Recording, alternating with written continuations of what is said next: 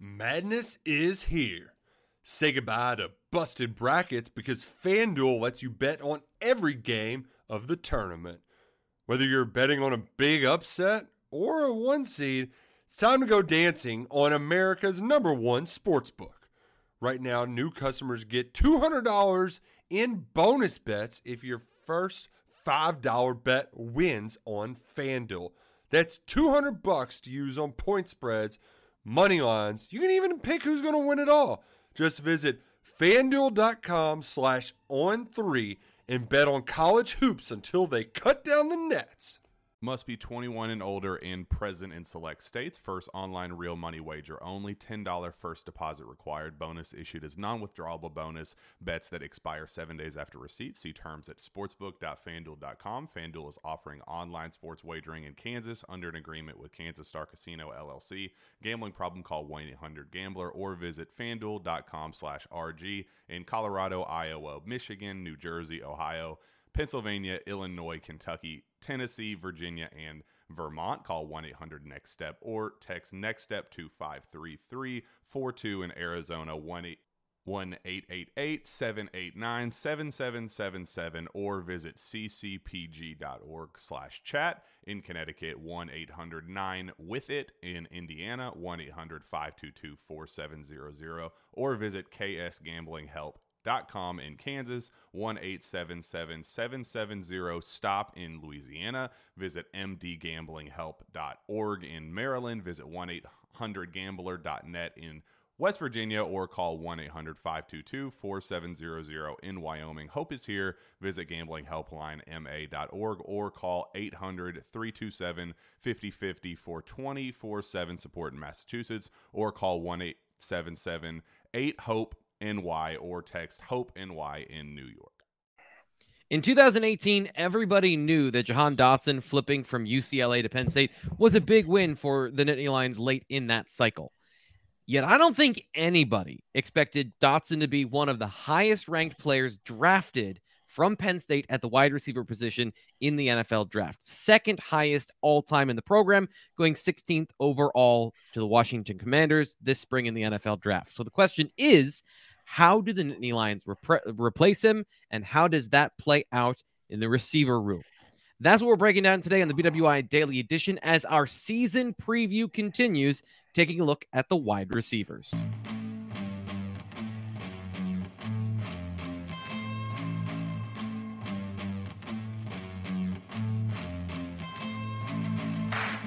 BWI Daily Edition getting you ready for the Penn State football season. I'm your host, Thomas Frank Carr, senior editor. Nate Bauer, once again on residency here on the Daily Edition, uh, giving us his thoughts and opinions, his insights into the program as we get you ready for Penn State football. Today, we're taking a look at the wide receivers. Nate, any opening thoughts or just how you doing? You get to pick what you want to respond to. I'm great. How are you? Doing good. It is. It's that time of year. Like I am now having to make decisions about what we talk about on the daily instead of there being a topic every day. There's a bunch of stuff we could get into. There's a bunch of different ways the show could go. I'm so excited that there's so much news because football is here. It's yep. here. Yep. Yeah, and it's fun. It's fun to uh, you know, there are some other things going on in the larger, broader world of college football and specifically Penn State. And it's fun to talk about receivers catching footballs uh, to get away from that a little bit. Yeah, and of course, as our uh, reporter on all things big picture, it's been something I'm sure you've been diving into the last couple of days. Uh, as we get into Big Ten Media Days, and uh, you know, camp is just around the corner. So, talking about football, I'll tell you that's where where I feel comfortable. That's that's that's where my wheelhouse is. So, yeah. Nate, when we talk about the receiver position, what's the headliner for you this fall coming into camp? Yeah, I I don't know if it's just me. It, it probably isn't. Um, but Mitchell Tinsley, I, I think I tend to gloss over a little bit. Uh, very obviously, he came in in December, right? Or at least, um, you know, made that commitment in December, got to Penn State's campus in January. And the immediate impression was all positive, right? I mean, everything about him that he was consistent, that he brought something to the receiving game that Penn State desperately needed. He's he's an old head. He's been around for forever. Just having the ability to infuse your room with that, given the circumstances of losing a guy like Jahan Dotson, I, I just think that it created uh, you know, an atmosphere in which Penn State felt as though they weren't going to miss a step after yeah. Jahan Dotson left. So I'll put it to you as as you eloquently put the old head in the room that gives you that stability. This is what Penn State was working with before Mitchell Tinsley uh, decided to join the Nittany Lions through the transfer portal. And if you checked out the uh, season preview over at bluewhiteillustrated.com, it is an on three plus article. So if you want to join for one dollar, you get access to that article and then 12 months of goodies. As we get into all the stuff, you'll want to be a part of it. Join for a dollar. But that group had Keandre Lambert Smith with a thousand career snaps, according to PFF. Yep. Parker Washington ahead of him by essentially a couple games with 1,200. No other player had more than 66, and that would be Malick Meiga, yep.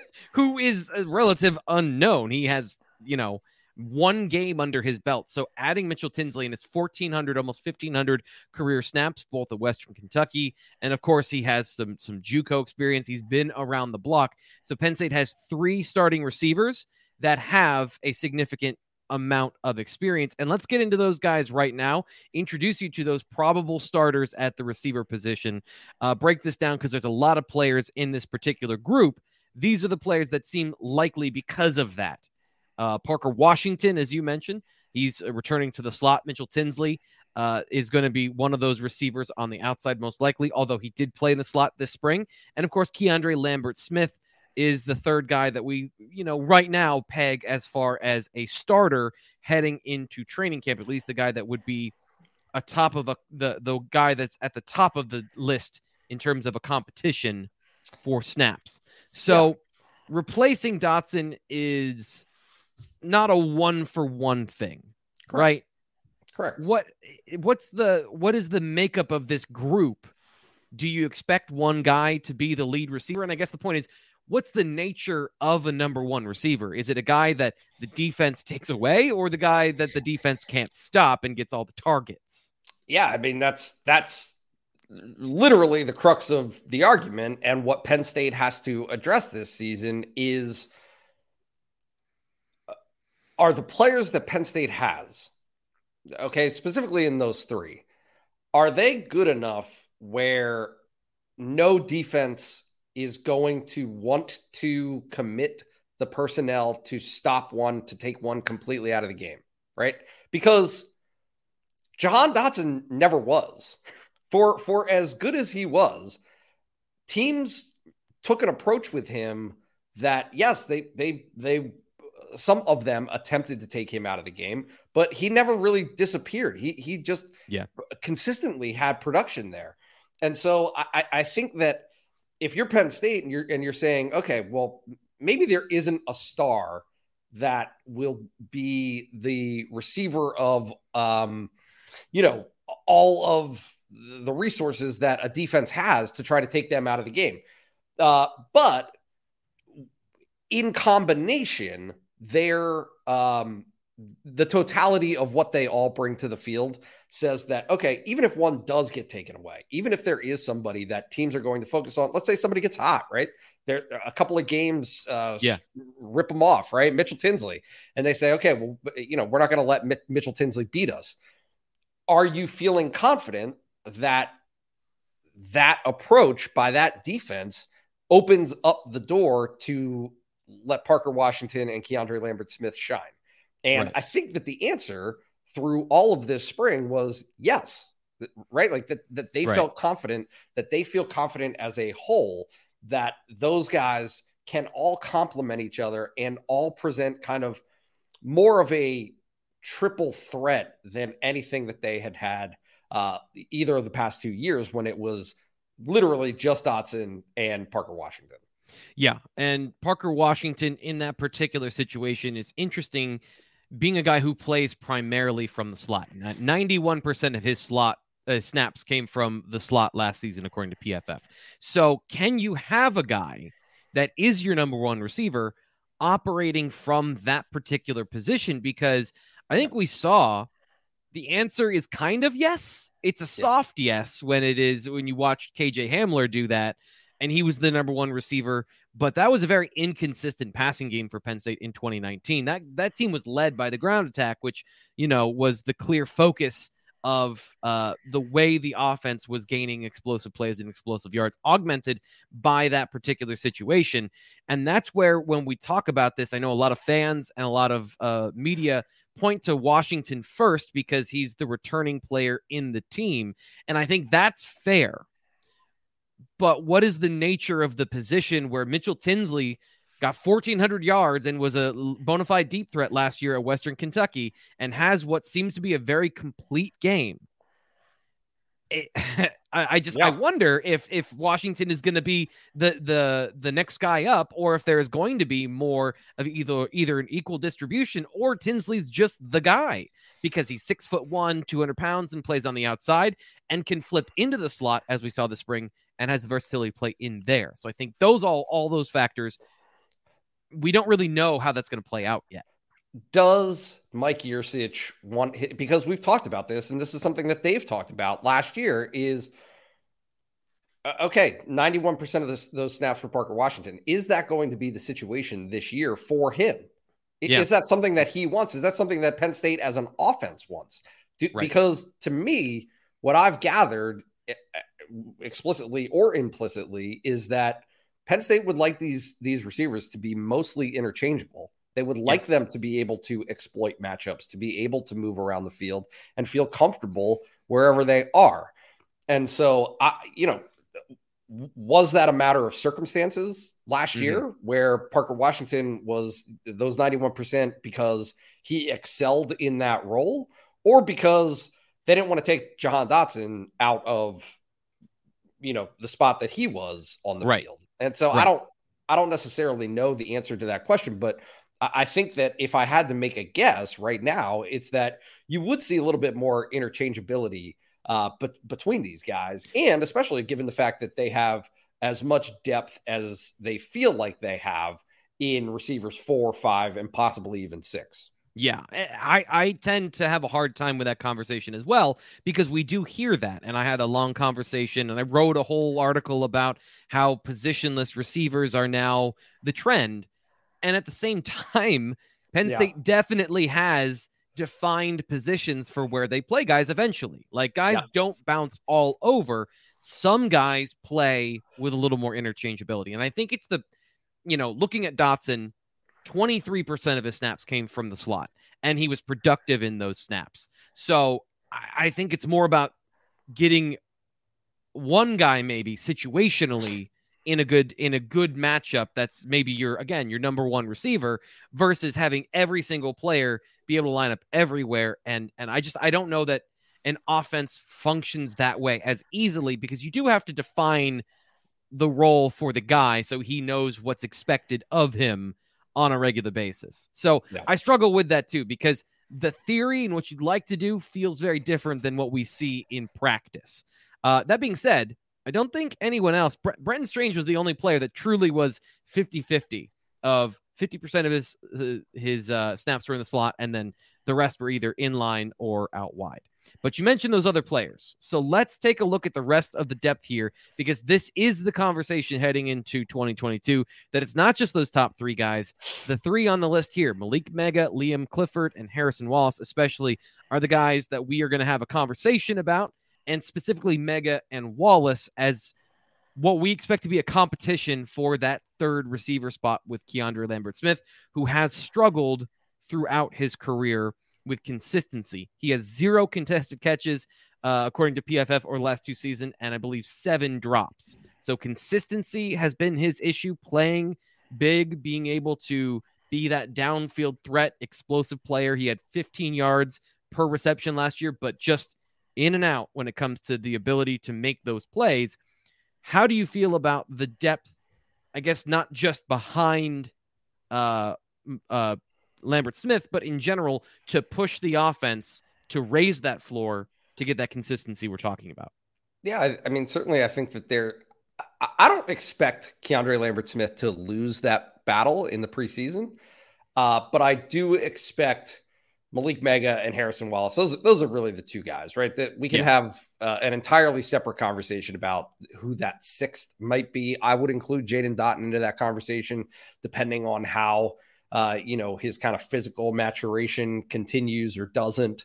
Um, but yeah, if if if Harrison Wallace and Malick Meiga, each of whom it seems to me give you the opportunity to stretch the field a little bit, who give you the opportunity to, uh, y- you know, for lack of a better term, out jump.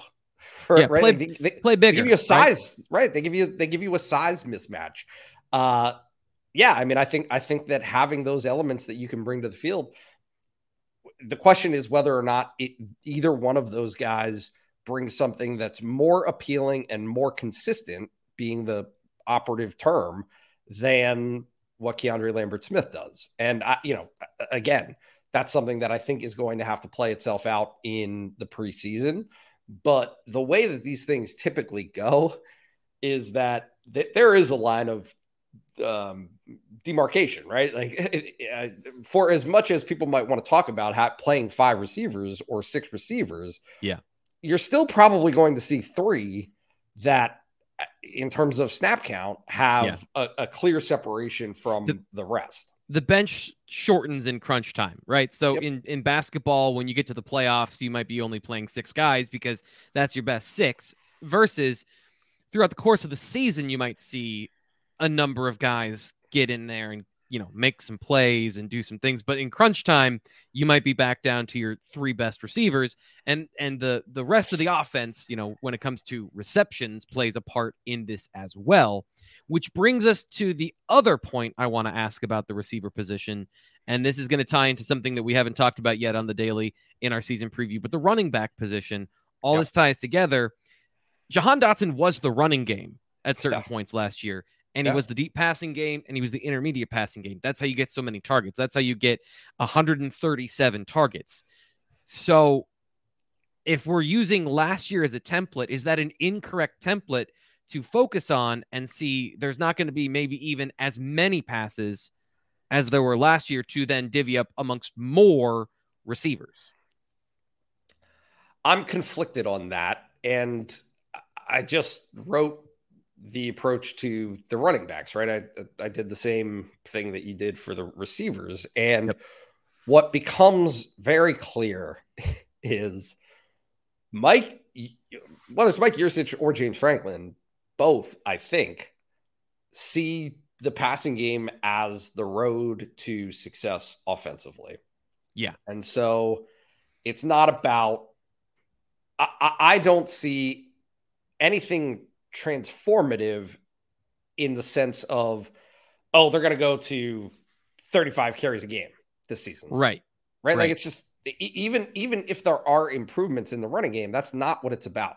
what it's about is turning the 15 to 20 carries that you're giving your running backs every game and having two or three of them hit for big runs, right? Uh, touchdown carries, maybe more than three, maybe maybe it's five, seven. Yeah. Uh, my point being though is I think they're still going to throw the ball quite a bit. I think Yeah. that that still is going to be the approach that you're going to you're going to see. They they see that as not only the quick passing game, uh, but just their receivers in general. They do see that as an extension of the running game, and that if you can deliver the football behind the line of scrimmage to a player in space, that's as good of an approach as Yeah. handing it to your running back in the backfield after a second and a half. Right. Right. So if if you if you want to give it the kind of the RPO sense, having a 6 on 6 in the box where you have maybe a tight end and five offensive linemen versus four line uh, four defensive linemen and two linebackers, you have less of an opportunity there than if you have a a 2 on 3 where you have a screen pass with two receivers one of them maybe is a tight end, or last year Penn State had all three tight ends lined up on the boundary and basically made a new offensive line then versus two defensive backs whose primary job is not run defense.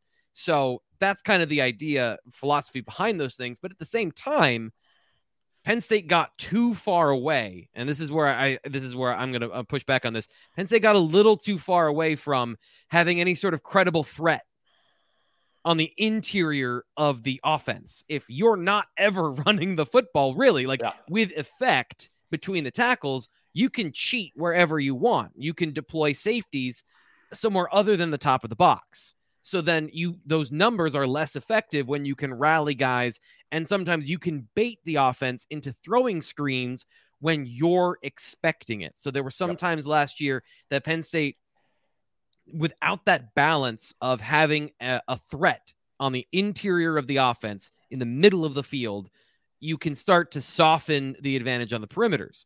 The second thing is uh, going through some of the numbers with Sean Clifford, and this is how this ties into the receivers, in my sense of are there as many targets? I think he he threw the ball 492 times last year. So if you take uh, he had 40 uh, 492 dropbacks, excuse me. He threw the ball uh, 431 times. So if you take 100 off of that, he's still almost at 400 passing dropbacks. And that's only 7.6 a game. Like we're talking about 7 or 8 plays where maybe the running back gets the ball instead of the quarterback keeping and throwing the football and and that's not a huge difference but it would make a huge difference to the perception of this group that either there isn't a star or they weren't as good as Dotson because nobody or the aggregate didn't raise to that level. Um anything else on the kind of the position group as a whole at proper before we move on to some of the other parts of this group in terms of uh what you know the other makeups of some of the young players. Yeah, I just look, I, I think that it, it is fairly clear to me what Penn State ha- there isn't a lot of unknown in my mind. Yes, Keandre Lambert Smith is a little bit of a ha- has he turned the corner of his development into becoming a consistent presence? I, th- I think that that's a question, but the you know the premise of Mitchell Tinsley and Parker Washington having to carry most of the load and being the primary targets, I think is more or less assured. It's just a matter of whether or not they can live up to that, right? Uh, Yeah. As as a pair, are they able to duplicate, even if it's not the you know whatever it was for Jahan last year, ninety to fifty ish breakdown in terms of receptions. Mhm. Maybe it's 75 75 and that's okay right like maybe that's Right. maybe that's okay for those two guys uh to to not rely so heavily on one and be able to to more evenly distribute your passing attempts With threats to our nation waiting around every corner, adaptability is more important than ever. When conditions change without notice, quick strategic thinking is crucial. And with obstacles consistently impending, determination is essential in overcoming them. It's this willingness, decisiveness, and resilience that sets Marines apart. With our fighting spirit, we don't just fight battles, we win them. Marines are the constant our nation counts on to fight the unknown. And through adaptable problem solving, we do just that. Learn more at marines.com. It's only a kick, a jump, a block. It's only a serve. It's only a tackle, a run. It's only for the fans. After all, it's only pressure. You got this. Adidas.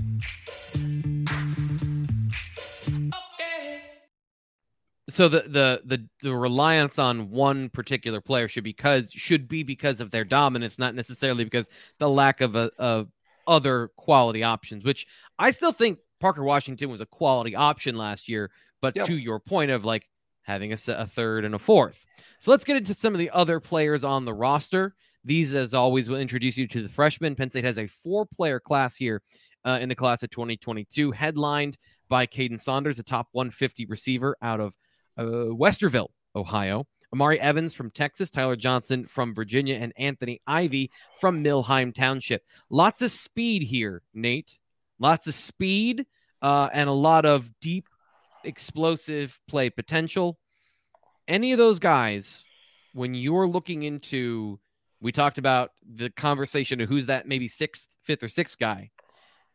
Does Kaden Saunders have the opportunity to factor in here as somebody who has the profile coming into this particular group of a guy who might be able to play early? No. Perfect. Let's move on. uh, no, I, look, I, I think that there is there are there are two likely candidates there who we could have a realistic conversation as to whether or not they'll be ready. One is Kaden Saunders, the other is Yep. Amari Evans. Amari Evans has not played football long enough, or has not played the position, I should say, long enough Yep. uh, for Penn State stat. Because again, this is this is how this goes, right? Is Yeah. it's not just about what the player represents; it's about how the staff feels about them, Yeah. and the staff might love them, but also know that they're a year away. They they Yeah. are whether it's physical or mental development. It's just it's a it's a bigger threshold to to to cross than simply saying okay well this guy makes some spectacular catches during practice that might be true i think that both of those guys there were you know reports or um, you know some intimations through the spring that those guys had opportunities. And they had some some eye popping plays but one play does not make a reliable option at this level Right. of football. And penn state will always go with who they think are are more prepared for the play in play out realities of the game. So to uh, back up for a second, Amari Evans played quarterback in high school, so he's making the transition to receiver, and he and Kaden Saunders enrolled early. Those are the two guys. Uh, Nate pointed out as two players who might be uh, part of the conversation because they were here in the spring and they have that both physical and mental advantage of being acclimatized to college football. Um, Sa- Saunders is interesting because one of the things that I wanted to see from him in his his evaluation was for him to get bigger and play more physical because when he got the ball his senior year, he played a lot of quarterback, option quarterback. And he didn't break a lot of tackles. So to me that becomes about strength, lower body strength, explosiveness through contact. Not that he has to be a running back, but at that level he should have been doing that. Yeah. 160 pounds. He's now 178. So he has checked that box from a weight standpoint, but is he the consistency there from a playmaking standpoint as far as giving the offense more than just the the yards that are there from the pass? That's I think what this offense looked for a lot last year in general, but that was kind of part of his profiles. He needed to play bigger through contact, and that means through the route as well. So I his speed is is very appealing. But if they don't need him and he's a slot only and Parker Washington's ahead of him, you know, are you do you want to burn his red shirt when you have the situation where you might not need him? And No. is he physically and mentally ready? So those are all the things where maybe late in the season we revisit that conversation. But I agree with you. As of now, I don't see any of those guys really being a factor early on. Although Kaden Saunders is a very intriguing player as a special teams uh, addition as well, where he might have some punt return ability. But again, those are all things that'll play out during training camp that we're keeping our eye on. So let's get to the next part of this, which is what are the X factors for this group, Nate? What are the things that are wild cards or things that you're starting with this year that you want to see from this group that could change the trajectory of Penn State's receiving corps?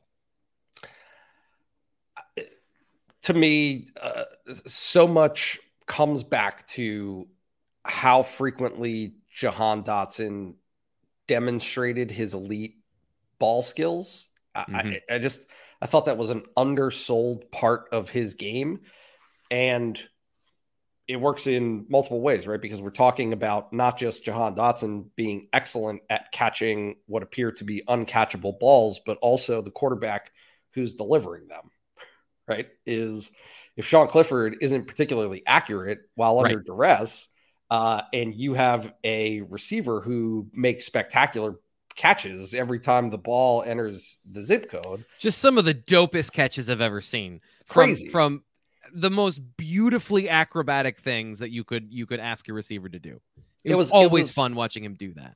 it, he he's just he was so good. It was an under t- again to me, and maybe it was just because I didn't I, I saw that transformation in him. I don't think that he had that at the beginning of his career, Uh, but he he he truly transformed himself through his Penn State career to where in 2020 and 2021 in particular, Yep. I, I just thought he made the spectacular look routine. Now, uh, when we talk about an X factor, I thought that Parker Washington had a little bit of that, including a ridiculous catch, maybe two in the Outback Bowl. Yeah. that bode well for him, right? Yeah. That bode bode well for that possibility of being able to make the clutch catch. I- I just having that consistency out of a player like Dotson. It's it's been a while since Penn State hasn't had what you feel like is a reliable receiving corps, Mhm. right? Where where it, it, it has, but I, I remember those days of routine catches that are just drops. They're just Yeah. We t- we talked about them just just a drop, like just Yeah. not seeing the ball, not catching it. Um, it used to happen. it- there was one season in particular. I don't want to say. I mean, maybe it was 2018. I, I can't remember off the top of my Yeah. head, but uh, Yes. you know, right where where Mhm. that was a big part of the conversation. And so, can they avoid that? Can as a group, can they? Is Mitchell Tinsley that shorthanded? Is Yeah. Parker Washington? And so that to, to me, that is a big part of the X factor of how this group will succeed or not this Yeah. season.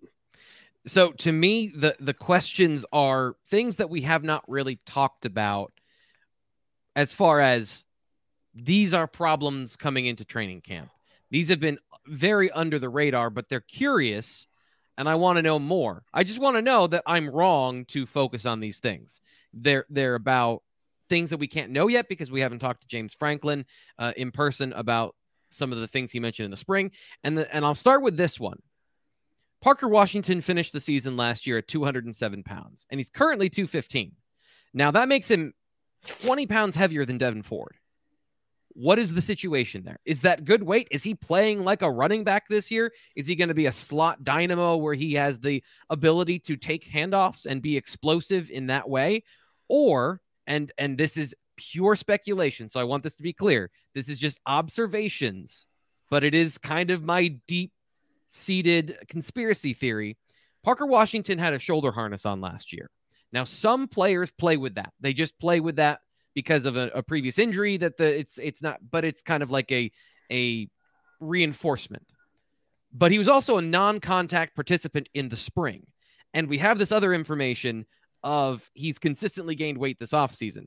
So I just want that question answered before we get into the other projections about his abilities and his talents this year. And Penn State does not comment about injuries, but it is informative to know has he been rehabbing this all this offseason? Was the spring because of something different? Like, am I crazy here? The other thing is Mitchell Tinsley, James Franklin talked about how steady Eddie, right? And this is the conversation that he had about Mitchell Tinsley in the spring was he's this great receiver from a consistency and maturity standpoint. And it's going to be great for him to be in our program because he can see just how athletic everybody else is. Explosive was the word, right? Speed, vertical jump. Did he did he meet those goals? Did he reach those thresholds that Penn State expected of him and that they believed he could get to? Because I see it on film of a guy who is explosive, but is he going to reach that level of being what he came to Penn State for? Being a you know potential first round draft pick that he wants to be, I'm sure. Uh, you know, priority this offseason for NFL teams because he is that big, that explosive, and that good of a receiver. Because if those things are true, that neither of those are problems, then Penn State, I think, is set up very well. If one or more of those things is actually a, a factor coming to the, the fall camp, we have to have we have to reassess this conversation. We're not going to find out. Like, I mean, Right. It's going to be, it's to be uh, a few weeks until we, you know, really have a good sense of whether those things are true or not. And I would argue even further. It, it's going to take the first games until Yep. you really see what they have. And again, I mean, it's all interconnected. Where's Sean Clifford in this? Yep. Where's the offensive line in this? You know, but where's Mike Yurcich in this? And Yep. so until until those things settle themselves, I, I'm not. I, I buy the the premise that this is a deeper, more well-rounded Up, group up, up, up. Wait for it. We have something for that. Now we're getting to our final segment. Sorry, that's entirely. I I should have hit this on time. Uh, we have our final segment here. Stock up, stock down. What are we thinking about th- what we just described for the Penn State receiving room? This group loses a superstar, but they seem to add depth. So stock up or stock down for the group. Now continue what you were saying, and I rudely interrupted you. I apologize.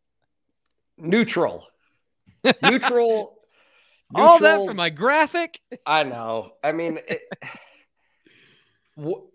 I tend to think that we're glossing over not us necessarily, but just i- at large, glossing over the loss of Jahan Dotson. I, I just thought he was really good, really, really good, and really consistent. And so, even if you have a piece like Mitchell Tinsley that you bring into the fold, uh, it- it's just there are subtle ways or not subtle ways, right? Like the spectacular catch that doesn't happen.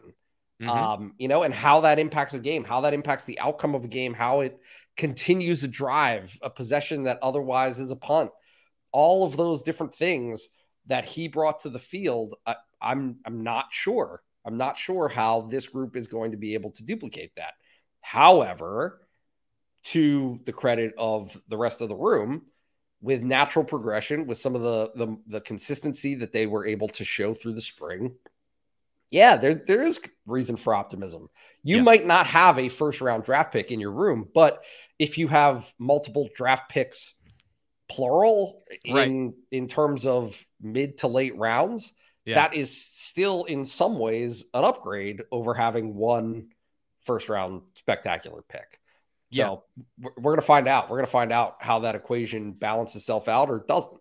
You are so correct in how the receivers have so very little to do with this. Because I talked about earlier, the perception of this room is going to be driven by things that are outside their control from the running game to Sean Clifford. As you just pointed out, is Sean Clifford going to be the quarterback that distributes the ball to the guy that is open at all times, or is he going to pick a favorite? And I'm not saying that he picked a favorite last year. I, Jahan Dotson was the focal point of the offense. The court from from scheme down to personality. Everyone trusted Jahan. That's why he became who he was. But it, it it's it's not like those things are entirely separate. So can Sean Clifford become a more well-rounded quarterback that okay, I'm facing this coverage and I know where to go with the route and it's not my lead route. It's not my number one receiver. I'm not going to lock on to that guy. I'm going to get to my progressions and I'm going to get to my second option or my third option. And some of that might be the tight ends as well. So this group could be better, but the way it works out is perception is reality. The tight ends were not as good last year because they didn't have one guy leading the charge as the receiving tight end. The receivers, that might be their fate this year as well. So, any closing thoughts here on the receivers? No, I think we covered it. I, I just uh, Mitchell Tinsley obviously is a guy who I am anxious to see in full effect. Right, it was a little bit like Arnold Ebiketie last year. You, Mhm. you knew through the spring, you had every sense of what they brought to the table. There, you know, we had a couple of opportunities last year with the modified blue white game. We had this year's blue white game. I think Tinsley, ha- what did Tinsley have? Five catches in the blue white game. Oh, I've never ever looked at the official stats of that. Not once. and that's and that's the point is it, it wasn't a real blue white game and it doesn't matter it's just Yeah. it's just not an avenue from which you can gauge an expected impact and so uh you, you- if you're us you're relying on the feedback of people who know and people who have been around it and people who have a sense of these things and whether that's internal at Penn State or whether it's external, right? A Jim Nagy guy who I caught up with from the Senior Bowl when the Senior Bowl executive director and head scout is talking about uh, how much he expects Mitchell Tinsley to boost Penn State's receivers room. That says something to me. That that registers as mm-hmm. being important. And so, yeah, if he can deliver if he's as consistent as expected, if Parker Washington delivers, and then if any of those other three guys, KeAndre Lambert-Smith in the lead, but also Malick Meiga, who has the potential to be kind of a breakout, Tre Wallace. If if if all of those go right, and even if they don't, and I think that that is one of the keys here, is even if they don't all hit, you should still be able to find three out of those five who you feel very very good about. If we were going to dive right into the running backs and do our season preview of them, that would be the perfect segue. But we're going to save that for later. That'll do it today for the BWI Daily Edition, our season preview with receivers. I do believe running backs are up next, so stay tuned. Make sure you subscribe to the Blue White Illustrated YouTube channel and wherever you get your podcast. We're getting you ready for football season. Things are about to start popping. Madness is here. Say goodbye to busted brackets because FanDuel lets you bet on every game of the tournament. Whether you're betting on a big upset or a one seed, it's time to go dancing on America's number one sports book. Right now, new customers get $200 in bonus bets if your first $5 bet wins on FanDuel. That's 200 bucks to use on point spreads, money lines. You can even pick who's going to win it all. Just visit fanduel.com slash on three and bet on college hoops until they cut down the nets. Must be 21 and older and present in select states. First online real money wager only. $10 first deposit required. Bonus issued as non withdrawable bonus. Bets that expire seven days after receipt. See terms at sportsbook.fanduel.com. Fanduel is offering online sports wagering in Kansas under an agreement with Kansas Star Casino LLC. Gambling problem? Call 1 800 Gambler or visit fanduel.com slash RG in Colorado, Iowa, Michigan, New Jersey, Ohio. Pennsylvania, Illinois, Kentucky, Tennessee, Virginia, and Vermont. Call 1 800 Next Step or text Next Step to 53342 in Arizona 1 888 789 7777 or visit ccpg.org slash chat in Connecticut 1 800 9 with it in Indiana 1 800 522 4700 or visit ksgamblinghelp.com com in Kansas, 1 877 770 STOP in Louisiana. Visit mdgamblinghelp.org in Maryland. Visit 1 800 gambler.net in West Virginia or call 1 800 522 4700 in Wyoming. Hope is here. Visit gamblinghelplinema.org or call 800 327 5050 for 24 7 support in Massachusetts or call 1 877 8 HOPE NY or text Hope NY in New York.